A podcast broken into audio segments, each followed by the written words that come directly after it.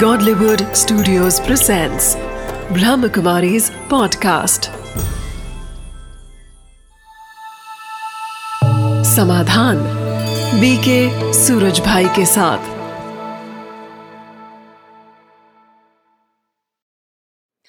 नमस्कार, एक बार पुनः स्वागत है आपका समाधान कार्यक्रम में।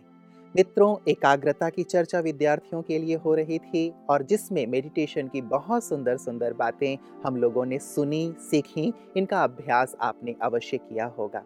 जब एकाग्रता की हम बात करते हैं तो इसके साथ एक जुड़ी हुई और बात सामने आती है जो विद्यार्थी वर्ग की आज विशेष समस्या बनती जा रही है, और वो है स्मरण शक्ति की कमी। पढ़ते तो बहुत अच्छा है बच्चे, मेहनत बहुत अच्छी करते हैं, लेकिन कई बच्चे साथ साथ पढ़ते पढ़ते भी भूलते जाते हैं। पाठ पढ़ा और पीछे का सपाट होता जाता है, या कई बार ऐसा होता है कि वो पढ़ते पूरे साल हैं लेकिन जब अपने एग्जामिनेशन हॉल में जाते हैं तो वहाँ जा कर के भूल जाते हैं। तो स्मरण शक्ति का ह्रास या स्मरण शक्ति का कम होना, ये भी एक बहुत बड़ी समस्या है विद्यार्थी वर्ग के सामने। और जहाँ कहीं भी आप जाते हैं तो एक बात अवश्य उठ करके सामने आती है टीचर्स के द्वारा या प्रिंसिपल के द्वारा कि आप विद्यार्थियों को जरूर स्मरण शक्ति का विकास कैसे हो ये बताएं। तो हमारे साथ राता जी हैं, आदरणीय सूर्य भाई जी। हम उन्हीं से इसके समाधान के बारे में चर्चा करेंगे। तो आइए मिलकर के स्वागत करते हैं राता जी का। राता जी, एक बार पुनः आपका बहुत बहुत बहुत स्वागत है। विद्यार्थी बहुत प्रसन्न हो रहे हैं आपकी बातों को सुन के, विशेष करके पिछली बार जो मेडिटेशन की बातें आपने बताई और प्रैक्टिकल कराया भी, वो करके वो बहुत आनंदित हो रहे हैं। बहुत अच्छे फीडबैक न केवल स्टूडेंट्स के बल्कि उनके पेरेंट्स के भी आ रहे हैं। राता जी, एक और विशेष चर्चा जो समस्या है विद्यार्थियों की, वो है स्मरण शक्ति की कमी। तो मैं जानना चाहूँगा आपसे कि एकाग्रता और स्मरण शक्ति, इन दोनों का भी क्या आपस में कनेक्शन है? हाँ, देखिए है ही। कोई भी बात जब बहुत ध्यान से सुनी जाती है जी, तो वो अंदर चली जाती है। और ऐसी ऐसी बातें हैं कि 10 साल पहले कोई चीज़ बहुत ध्यान से सुन ली गई थी, वो भूल ही नहीं रही है। बिल्कुल, लोगों को सब कुछ भूलता है लेकिन वो एक बात याद करने की ज़रूरत नहीं, वो बार बार याद आ रही है। तो जितनी अच्छी कंसंट्रेशन किसी चीज़ में हम देते हैं उतनी ही अच्छी वो चीज़ हमारी मेमोरी में समा जाती है। दोनों का बहुत गहरा संबंध है। परंतु हमें ध्यान ये रखना है कि ये जो हमारी मेमोरी पावर है ये हमारी बुद्धि का विषय है। देखिए, पहले दिन से हमने थोड़ा थोड़ा इस पर प्रकाश डाला। 3 चीजें हमारे पास हैं, मन, बुद्धि और ब्रेन, मस्तिष्क। जी, बुद्धि को डिफाइन करना मनोवैज्ञानिकों के लिए बहुत कठिन काम रहा है। मैंने पढ़ा था, 10 डेफिनेशन दी थी, still they were not satisfied. इसलिए सेटिस्फाई नहीं हुए कि मन और बुद्धि हैं हमारी आत्मा की सूक्ष्म शक्तियाँ जी, और वो काम करती हैं ब्रेन के द्वारा। ब्रेन है हमारी एक इंजन, एक मशीन, एक कंप्यूटर जी। तो तीनों का ठीक होना जरूरी है। मतलब मन और बुद्धि सूक्ष्म हैं, हाँ। ये स्थूल रूप नहीं है, जैसे फिजिकल फॉर्म इनका नहीं है। ब्रेन का एक फिजिकल फॉर्म है जी। तो मेडिकल साइंस या मनोवैज्ञानिक ब्रेन के बारे में सब कुछ देखते हैं, सोचते हैं मन और ब्रेन एक ही है, बुद्धि और ब्रेन एक ही है, लेकिन देखो शब्द अलग अलग हैं। इंग्लिश में भी मन को माइंड, बुद्धि को इंटेलेक्ट और मस्तिष्क को ब्रेन कहते हैं। तो तीनों अलग अलग चीज हो गई। कार्य का स्थूल रूप हमारा ब्रेन है, तो वो भी बहुत हेल्दी होना चाहिए। और हमारी बुद्धि जो सूक्ष्म शक्ति है जिसमें विवेक समाता है, हम जो कुछ सुनते हैं, जो कुछ पढ़ते हैं, वो उसमें समाता है, तो वो भी बहुत क्लीन होनी चाहिए। बस इतना ध्यान रखेंगे, ब्रेन बहुत हेल्दी, बुद्धि इंटेलेक्ट बहुत क्लीन और मन बहुत पॉजिटिव, यानी व्यर्थ विचारों से मुक्त, बहुत एकाग्र। तो अगर ये तीनों हमारे पास ठीक हैं तो सच तो ये होगा कि एक बार जो हम पढ़ लेंगे वो हमें याद ही रहेगा जी। और फिर भी अगर मान लो एक बार पढ़ने से याद नहीं होता तो 2-4 बार पढ़ने से याद होने लगेगा। तो मूल चीज हमें इन तीनों को ठीक रखने पे ध्यान देना चाहिए। जी, अपने ब्रेन को हम हेल्दी रखें, साथ ही मन को व्यर्थ विचारों से मुक्त रखा जाए और बुद्धि में भी गंदगी ना डाली जाए, उसे क्लीन रखा जाए। एक बहुत सुंदर बेसिक बातें आपने बताई हैं राता जी। और क्या क्या कारण आप देखते हैं, जैसे आपने देखा और आप अपने ज़माने में आपने देखा होगा कि बच्चों में ऐसी समस्या शायद कम रही होगी, लेकिन आज के दौर में ज़्यादातर बच्चों में ये समस्या देखने में आती है कि बहुत मेहनत कर रहे हैं, नो डाउट, सुबह से रात तक मेहनत करते हैं, स्कूल में भी, ट्यूशन में भी, आके होमवर्क भी करते हैं, लेकिन इतना करने के बाद भी यदि जब वो टेस्ट देते हैं या एग्ज़ाम देते हैं या कल जो उन्होंने पढ़ा है उसे याद करने की कोशिश करते हैं या कुछ पूछा जाता है तो वो कहीं ना कहीं मिस हो गया होता है। तो ये क्या कारण है ऐसे जिसके कारण स्मृति शक्ति का ह्रास होता है? देखिए, ये बुद्धि और ब्रेन जी दोनों ही हर मनुष्य के पास बहुत अच्छे भी हैं, लेकिन सबके पास अलग अलग भी हैं जी। किसी की बुद्धि की क्षमता कुछ है तो किसी की बुद्धि की क्षमता कुछ। ब्रेन हम आईक्यू कह सकते हैं, इसको आईक्यू कहते हैं, इसको ही आईक्यू कहते हैं। और किसी का ब्रेन, अब देखो ब्रेन का निर्माण माँ बाप के द्वारा भी हुआ है तो इसके पीछे और भी फैक्टर्स होते हैं पूर्व जन्मों के। तो ब्रेन किसका कैसा गर्भ से ही बना है, उसमें कितनी एफिशिएंसी या डेफिशिएंसी रह गई है, कौन सी चीज़ें कम रह गई हैं। कुछ चीज़ें 5 साल के बाद दिखाई देती हैं कि बच्चे में ये कम है, कुछ 10 साल के बाद कमी दिखाई देती है, तो कुछ 30-40 साल के बाद भी कोई कमी उभर कर सामने आ जाती है। तो ये ब्रेन तो ऐसी एक चीज़ है जिसको सारे संसार की मेडिकल साइंस भी केवल 10% ही जान सकी है। ये एक अपने में बहुत वंडरफुल बात है। हमारे यहाँ सर्जन्स की कॉन्फ्रेंस हुई थी ऊपर ज्ञान सरोवर में, माउंट आबू में, तो सभी एक मत से ये बात बोल रहे थे कि ब्रेन की नॉलेज तो बहुत ही कम है। हर एक के ब्रेन की रचना अलग अलग, हर एक के ब्रेन में भिन्न भिन्न जो फ्लूइड्स हैं, केमिकल्स हैं, उनका सिक्रेशन अलग अलग। तो वो सोच ही नहीं पा रहे थे कि 1 मिनट में कोई कह रहा था 800, कोई 400 केमिकल्स का सिक्रेशन होता है, चर्चा कर रहे थे। हम उसमें नहीं जाएंगे, पर कहने का अर्थ ये है कि हर एक का ब्रेन अलग अलग, हर एक की बुद्धि अलग अलग, हर एक के मन के सोचने का तरीका अलग अलग। अब इनको हमें अपने ब्रेन की क्षमता के अनुसार ही अपनी मेमोरी पावर को भी बढ़ाना है। लेकिन हम ये अवश्य कहेंगे, देखिए एक सूक्ष्म बात मुझे कहनी है सबको कि ब्रेन में, सबके ही ब्रेन में बहुत शक्ति है, लेकिन ब्रेन के कुछ हिस्से ब्लॉक्ड हो जाते हैं, वो काम नहीं करते हैं जी। कुछ लेयर्स आ गई हैं। अगर मनुष्य अपने ब्रेन को भी एनर्जेटिक कर दे, जैसे हम मेडिटेशन के राजयोग की चर्चा कर रहे थे जी, तो वो लेयर्स भी हट जाती हैं, वो ब्लॉकेज भी खुल जाते हैं। जैसे आपने देखा होगा आजकल शहरों में लाफिंग क्लब खुल गए हैं जी, जी, तो बहुत जोर जोर से हंसाया जाता है, होती तो बनावटी हंसी है। अगर मनुष्य नेचुरल रूप से खुले दिल से हंसे तो उसके ब्रेन के अनेक ब्लॉकेजेज खुल जाएंगे। और सभी बच्चों को ये विशेष रूप से जानना चाहिए कि टेंशन ब्रेन को ब्लॉक करती है, ब्रेन के कई केंद्र उससे बंद हो जाते हैं। इसलिए सभी बच्चे जो बहुत खुश रहेंगे, टेंशन कम से कम रखेंगे, उनकी मेमोरी पावर बहुत अच्छी होगी जी। मतलब एक स्ट्रेस की बात जो हम लोगों ने पहले भी चर्चा की थी कि किसी प्रकार का तनाव ना लें, यदि तनाव होगा तो कहीं ना कहीं उनकी स्मरण शक्ति पे इसका प्रभाव दिखाई देगा।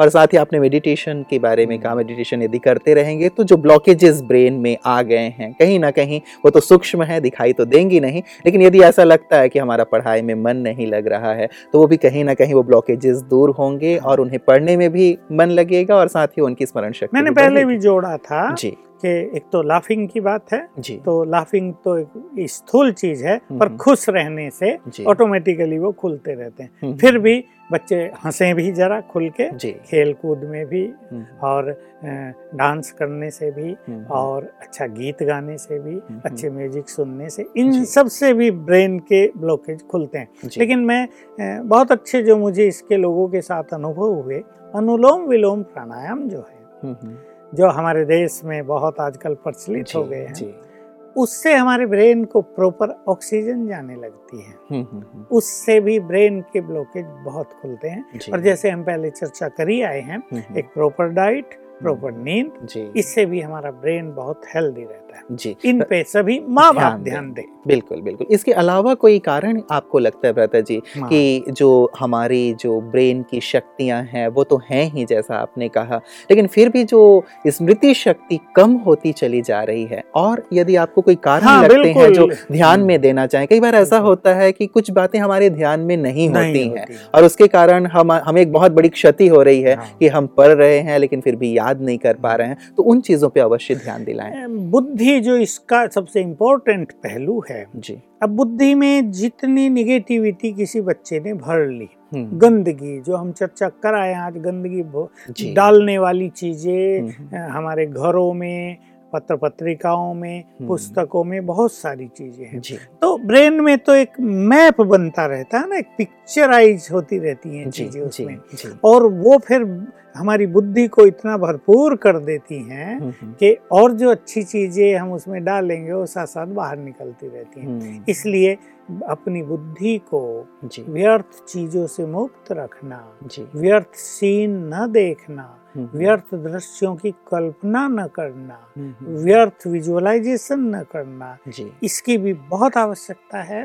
इससे मेमोरी पावर बहुत साफ हो जाएगी। आप एग्जांपल भी दिया करते हैं राता जी कि जैसे यदि हमारे हार्ड डिस्क की कैपेसिटी 40 GB है और ऑलरेडी हमने 40 GB का मटेरियल उसमें डाल दिया है, या अपने कार्ड में हमने यदि उस 4 GB का है या जो भी है कार्ड भरपूर कर दिया है, तो फिर से उसके अंदर कुछ नहीं जाएगा। तो ये बहुत सुंदर और गहरी बात सूक्ष्म आपने कही। यदि व्यर्थ की चीज़ें देख के हमने अपनी बुद्धि को ऑलरेडी भर दिया है तो अब नई चीज़ अंदर नहीं जाएगी और फिर स्मरण शक्ति की तो बात ही नहीं रह जाती है। एक बहुत सुंदर बात राता जी आपने कही। इसके अलावा कोई और चीज़ जो स्मरण शक्ति को ह्रास कर रही है? अब देखें मन पर जी। अब तीसरी जो हमारी शक्ति हो गई वो है मन। तो मन के विचार जितने ज्यादा चलते होंगे तो मन की शक्तियों का ह्रास होता रहता है। और देखिए मेमोरी भी जो आएगी, मेमोरी पावर जो है वो माइंड के रूप में ही तो काम करेगी जी। ब्रेन उसका स्थूल रूप, बुद्धि उसकी बड़ी सूक्ष्म चीज जिसमें भर जाता है सार रूप में, और स्थूल उसको जो कार्यरत करेगा, जो रिफ्लेक्ट करेगा वो है मनुष्य का मन जी। तो मन को भी बहुत रखें, उसके विचार अच्छे रखें। जैसे मेडिटेशन की हमने बातें की, उससे विचार सुंदर होंगे, विचार शुद्ध होंगे। तो ये तीनों चीजें मिलकर हमारी मेमोरी पावर को बहुत बढ़ाएंगे। लेकिन कुछ चीजें और भी इम्पोर्टेंट हैं जिन पे ध्यान देना पड़ेगा बच्चों जी। जी बहुत सुंदर राता जी। क्या ऐसे तरीके हो सकते हैं? अब कारण तो ये आपने बहुत सुंदर बताया जिन पे ध्यान जरूर देंगे विद्यार्थी, लेकिन क्या ऐसे तरीके हो सकते हैं जिनके माध्यम से अपनी स्मरण शक्ति को बढ़ाया जा सकता है? मान लीजिए मैं हूँ, क्लासरूम में हूँ, पूरी तरह से जो पढ़ाया गया उसे क्या मैं इनकोड कर सकता हूँ? क्योंकि ये तीनों चीज़ें हैं स्मरण शक्ति में राता जी। एक तो इनकोडिंग, जो चीज़ें इन्फॉर्मेशन आ रही है हम अपने अंदर डाल रहे हैं। दूसरा स्टोरेज, हम कितना स्टोर कर पाते हैं। और फिर रिट्राइवल, अर्थात हम भविष्य में कितना उसे समय आने पर याद कर सकते हैं। बात यही है इन तीनों चीज़ों पर। तो क्या ऐसी युक्तियाँ हो सकती हैं कि जब हमें जिस चीज की जरूरत पड़े हम उसे रिकॉल कर सके? हाँ देखिए उसकी विधि तो है ही। वो मैं मेडिटेशन की एक बात और सभी बच्चों के सामने रखूंगा। बहुत सिंपल है, बच्चे आराम से उसको ग्रहण करेंगे। लेकिन मैं एक चीज पहले और देना चाहता हूँ कि पहले बच्चों को अपने सब्जेक्ट में फुल इंटरेस्ट होना चाहिए। बहुत सुंदर। इंटरेस्ट अगर कम होता है और या उनकी बुद्धि थोड़ी रिजेक्ट कर रही है उस सब्जेक्ट को, और उन्होंने पहले से ही अपने सबकॉन्शियस माइंड में भर दिया है मैथमेटिक्स बड़ी मुसीबत है, तो ये तो मेरे से होता ही नहीं, बड़ा हार्ड सब्जेक्ट है ये तो इससे क्या होता है उनका इंटरेस्ट लूज होता रहता है। लेकिन वो अपने अंदर इंटरेस्ट क्रिएट भी करें कि नहीं ये मेरा सब्जेक्ट है, मुझे इसको पूरी तरह से अंडरस्टैंड करना है और मुझे इसमें होशियार होना है, मैं बहुत ध्यान से पढ़ूंगा।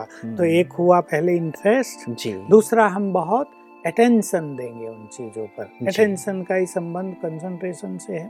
सिलेक्शन भी हमारा बहुत अच्छा हो। सिलेक्शन माना भाई ये हमने मान लो मैथमेटिक्स है या इंग्लिश है जो भी हार्ड लग रहा है, फिजिक्स है, नहीं ये मेरा अपना सिलेक्शन है और मुझे इसमें परफेक्ट होना ही है, मेरी सब अंडरस्टैंडिंग बहुत अच्छी हो जाएगी इसमें। तो एक इंटरेस्ट भी क्रिएट करें, इंटरेस्ट क्रिएट होने से अटेंशन बढ़ता है जी।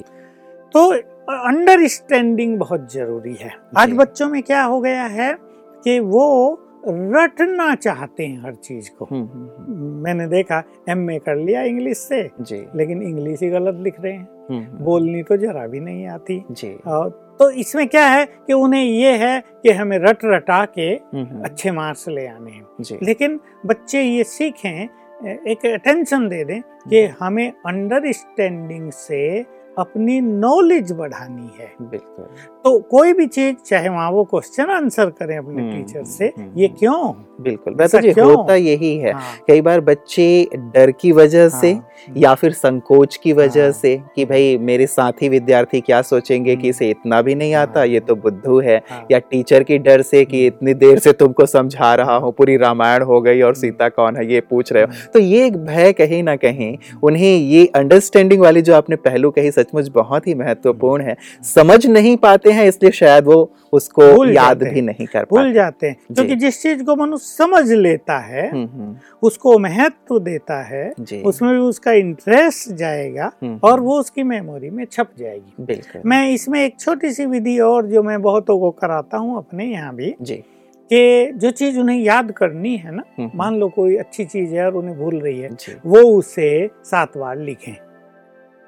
ये कोई भी अच्छी चीज जो उन्हें याद करनी है, याद करनी है जी। मान लो एक लेसन ही है या कोई सिद्धांत है, उसके सब थोड़े ऐसे हैं बच्चों को रटने पड़ रहे हैं, रटे नहीं जा रहे हैं या बार बार भूल रहे हैं, तो किसी भी टाइम या सवेरे उसको 7 बार लिखें।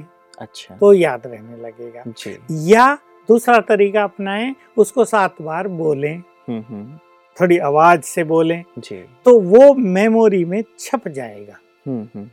ये चीजें छपती हैं और बचपन काल में बोलने से बहुत अच्छी तरह छपती हैं जी। लिखने से भी, कई बार लिखने से वो बहुत अच्छी तरह छप जाती हैं जी। इससे भी उनको याद रखने में बहुत मदद मिलेगी। बिल्कुल। तो या तो बोल करके इस चीज़ को याद करने की कोशिश करें या फिर लिखें, तो लिखने का भी प्रभाव ज़्यादा उनकी स्मरण शक्ति पे पड़ेगा। राता जी, इंटरेस्ट की जो बात आप कर रहे थे, कई बार ऐसा होता है कि कुछ चीज़ें करनी भी हैं लेकिन उसमें इंटरेस्ट भी पैदा नहीं हो रहा होता है। अब देखिए, मूवी हम बहुत इंटरेस्ट के साथ देखते हैं, तो शुरुआत कहाँ से हुई, कौन एक्टर था, कौन एक्ट्रेस थी, कौन विलेन था, आदि आदि, चूँकि मेरा इंटरेस्ट है। या स्पोर्ट्स की बात है, मान लीजिए आईपीएल चल रहा है, क्रिकेट मैच है, वर्ल्ड कप चल रहा है, कौन सी टीम का कैप्टन कौन है मैं, या पूरे 11 मेम्बर्स की टीम मैं बता सकता हूँ, चूँकि मेरा इंटरेस्ट है। लेकिन पढ़ाई में कुछ सब्जेक्ट्स की बात यदि करें, उसमें मेरा इंटरेस्ट पैदा नहीं हो पा रहा है, जिसके कारण मैं उसे स्टोर नहीं कर पा रहा हूँ। यहाँ विद्यार्थी क्या करें? हाँ, देखिए वही बात जो मैं पहले से भी कहता आ रहा हूँ और ये बिल्कुल प्रैक्टिकल सत्य है कि कुछ सब्जेक्ट ऐसे होते हैं जिनमें हर बच्चे का इंटरेस्ट नहीं होता। बिल्कुल। तो कुछ देशों में ऐसा एजुकेशन का सिस्टम है और हमारे देश में भी ये होना चाहिए कि बच्चों की चॉइस क्या है। बहुत जगह तो ऐसा होता है कि एक टेबल पे ही बहुत सारी चीजें रख दी जाती हैं और बच्चों को छोड़ दिया जाता है और देखा जाता है कि वो किधर जा रहा है, किस चीज में। वो बंदूक उठाते हैं, तलवार उठाते हैं, किताब उठाते हैं, खिलौने उठा रहे हैं, खाने पीने की चीज उठा रहे, अच्छे कपड़े उठा रहे, बहुत सारी चीजें उसमें, जो उनकी जो एक मेंटालिटी है उसको पहचानने में उन्हें बहुत अच्छी मदद करती है। तो ये तो समस्या रहेगी कि हर बच्चे का इंटरेस्ट हर सब्जेक्ट में नहीं होगा। मान लो एक बच्चे का इंटरेस्ट हिस्ट्री में बहुत है और हम उसे फिजिक्स, केमिस्ट्री, मैथमेटिक्स दिला रहे हैं, तो वो उसको हार्ड तो पड़ेगा। राता जी, 2 पक्ष आते हैं, मैं थोड़ा सा रोकना चाहूँगा आपको। एक समय होता है, एक समय तक, जबकि सारे ही कॉमन सब्जेक्ट्स होते हैं, वहाँ भी ये प्रॉब्लम आती है कि भाई मैथ मुझे नहीं बन रहा है। जब मुझे चूज़ करने की बात आती है तब तो ठीक है कि मुझे मैथ में प्रॉब्लम है या बायो में प्रॉब्लम है तो मैं आर्ट्स ले लेता हूँ या मुझे कुछ और चीज़ें सेलेक्ट कर, तो वहाँ तो एक चॉइस की बात है। लेकिन इस दरमियान जबकि मेरे पास और दूसरी कोई चॉइस नहीं है, वहाँ क्या करें? देखिए वहाँ यही करना पड़ेगा कि जिस सब्जेक्ट में हमारा इंटरेस्ट हो उस पे तो हमें बहुत ध्यान देना है, लेकिन पास तो सभी सब्जेक्ट में होना ही पड़ेगा। बिल्कुल, बिल्कुल। और ये प्रॉब्लम आएगी कि मान लो ज्योग्राफी का सब्जेक्ट है, उसमें इंटरेस्ट है नहीं, लेकिन वो सब्जेक्ट है, उसके कम मार्क्स हमें बिल्कुल असफल कर देंगे। तो उस पर भी इतना ध्यान तो देना ही पड़ेगा। अगर इंटरेस्ट उसमें नहीं क्रिएट हो रहा तो उसको याद कर लें, कुछ चीजों को रट लें। लेकिन फिर तो वही बात आ जाती है कि हम रट रहे हैं, तो क्या यहाँ भी कुछ अंडरस्टैंडिंग वाली बात को शामिल नहीं किया जा सकता कि वो अपने टीचर के साथ बैठ करके थोड़ा सा उस विषय को समझने की कोशिश करे, या अपने फ्रेंड सर्कल में बैठ के, अपने पेरेंट्स के साथ बैठ करके, मतलब उस विषय को हवा ना बना करके उसे समझने की कोशिश करे, तो क्या वो सफलता बहुत अच्छी बात है जी। अगर टीचर और स्टूडेंट के रिलेशनशिप ऐसे हो जाएं कि बिल्कुल वो आपस में बहुत अच्छी उस पर लेन देन कर सकें, डिस्कस कर सकें, तो एक नीरस सब्जेक्ट में भी इंटरेस्ट क्रिएट किया जा सकता है। दूसरी चीज ये है कि जो पढ़ाने वाले शिक्षक हैं वो क्या इस ढंग से पढ़ाना जानते हैं कि वो हर चीज के लिए इंटरेस्ट क्रिएट कर दें बच्चों में। अगर हमारे शिक्षकों को इस तरह की ट्रेनिंग दे दी जाए, जो है नहीं जी, उनका तो काम है सिलेबस में जो है वो सुना दिया, आगे पढ़ा दिया, लेकिन अगर सचमुच टीचर्स को ऐसी ट्रेनिंग दे दी जाए तो वो एक नीरस सब्जेक्ट में भी इंटरेस्ट क्रिएट कर सकते हैं बच्चों को, और बच्चों को उसमें होशियार बना सकते हैं। ये ठीक है कि कोई एक चीज ऐसी हो सकती है जो बच्चे का संस्कार ही ना हो, उस पर तो उसको जबरदस्ती लाया नहीं जा सकेगा, पर ये समस्या किसी हद तक हल की जा सकेगी। जी जी जी, मतलब थोड़ा सा विद्यार्थी भी अपनी तरफ से प्रयास करे उस चीज को समझने का, टीचर्स भी उस विषय को थोड़ा सा हल्का करके, मनोरंजक बना करके विद्यार्थी को देने का प्रयास करें, ताकि उसमें इंटरेस्ट क्रिएट हो सके। जैसे राता जी, मैं कुछ दिन पहले न्यूज़पेपर पढ़ रहा था, तो बहुत ही बुद्धू से बुद्धू विद्यार्थी को भी 100 तक का पहाड़ा सिखाने वाले भी ऐसे टीचर्स हैं। ऐसा मैंने न्यूज़पेपर में पढ़ा कि वो थोड़े समय में ही कैसे वो 100 तक का पहाड़ा पढ़ा सकते। फिर आप उस विद्यार्थी से कहीं से भी पूछ लो। तो ये बात तो आपकी बहुत सही है कि यदि टीचर्स को भी यदि कुछ ऐसी ट्रेनिंग दी जाए कि वो विद्यार्थियों की इस समस्या को सॉल्व कर दे, क्योंकि शायद विद्यार्थी उस लेवल का भी ना हो उसकी बौद्धिक स्थिति, लेकिन टीचर्स इसमें काफी अच्छी उनकी मदद कर सकते हैं। अभी एक टीचर मिले जो चैलेंज कर रहे थे कि मैं 3 घंटे में बच्चों को इंग्लिश सिखानी प्रारंभ कर देता हूँ, और बच्चों के अंदर इंटरेस्ट क्रिएट हो जाता है कि वो इंग्लिश से लव करने लगते हैं और उन्हें फीलिंग होने लगती है, now English is easy subject for me, I can learn everything. तो बच्चों की बात तो देखो, वो छोटे हैं, वो खुलते भी नहीं हैं, कई बच्चे शर्मीले होते, कईयों को तो पता भी नहीं ना कि हमें टीचर से पूछना भी चाहिए क्या। तो ये काम ऊपर की ओर से अगर होगा तो हर चीज के लिए स्टूडेंट्स में इंटरेस्ट क्रिएट किया जा सकेगा। जी जी जी। और बात रही भरत जी अटेंशन की भी, तो अटेंशन अर्थात एकाग्रता की बात तो हम काफी कर ही चुके हैं कि वो अपने आप को एकाग्र करें बाहरी बातों से निकाल के। बात रही सिलेक्शन की, तो एक सिलेक्शन का जो दौर है, एक सिलेक्ट तो करते हैं, लेकिन भरत जी क्या ऐसा नहीं है कि जैसे मान लीजिए 1 घंटे तक कोई लेक्चरर हमें स्पीच दे रहे हैं या अपने विषय के बारे में बता रहे हैं, और मे बी वो बोरिंग भी हो सकता है, लेकिन मुझे करना भी है, तो ऐसे में जो सिलेक्शन है कि कुछ विशेष बिंदुओं को यदि वो सेलेक्ट कर लें तो शायद मेमोरी उनकी अच्छी हो सकती है। कि लंबी चौड़ी बातों को न लेकर तो 5 बातें चुन लें उनमें से जी, और उन 5 बातों को याद करें, सेलेक्ट कर लें, तो वो उनकी मेमोरी में छप जाएगी। राता जी, मेरे एक मित्र हैं, उन्होंने स्मरण शक्ति के लिए एक बहुत सुंदर सा एक स्वरूप बनाया था विद्यार्थियों को सिखाने के लिए, समझाने के लिए, और मेरी हार्दिक इच्छा है कि उस पे आप भी प्रकाश डालें कि स्पिरिचुअल फील्ड से किस प्रकार से मदद की जा सकती है बच्चों को। और वो है आंसर। उन्होंने कहा था कि विद्यार्थियों की स्मरण शक्ति कैसे बढ़ाया जाए, उसके आंसर में ही आंसर है, और इसकी बहुत सुंदर डिटेल उन्होंने दी थी। आज वक्त की कमी है, मैं चाहूँगा कि कल विस्तार से इस पर हम चर्चा करें और इस पे आपके जो व्यू हैं वो भी बच्चों को मिलें, ताकि विद्यार्थियों की एकाग्रता बहुत अच्छी हो। राता जी, आज बहुत सुंदर बातें आपने स्मरण शक्ति के विषय में कही हैं, निश्चित रूप से विद्यार्थी वर्ग से लाभान्वित होगा। आपका बहुत बहुत शुक्रिया। विद्यार्थियों, आपने देखा कि किस प्रकार से एकाग्रता का कनेक्शन हमारी स्मरण शक्ति से है, और आज जो एक बड़ी समस्या बनती जा रही है कि हमारी स्मरण शक्ति कम होती जा रही है। कारण कई हो सकते हैं जिनकी चर्चा भ्राता जी ने भी आज की है, लेकिन निवारण स्वरूप हम ये देखें, इंटरेस्ट हमें अवश्य पैदा करना है, हमें अपने अटेंशन को बनाए रखना है अपनी स्टडी में, साथ ही कुछ सुंदर पॉइंट्स को सेलेक्ट कर लेना है जिसके माध्यम से हम उन चीज़ों को स्टोर कर सकें। और सबसे महत्वपूर्ण बात तो ये कि हम उन बातों को समझने की कोशिश करें, न कि रट्टा लगाएं, अन्यथा आपकी भी स्थिति थ्री इडियट्स के चतुर के जैसी हो जाएगी। आप सबने वो मूवी देखी होगी। रट्टा ना लगाएं लेकिन समझने की कोशिश करें। तो आज यही मैं आप लोगों से विदा लेना चाहूँगा। इस चर्चा को हम आगे भी जारी रखेंगे। आप सब हमारे साथ समाधान में बने रहें। नमस्कार।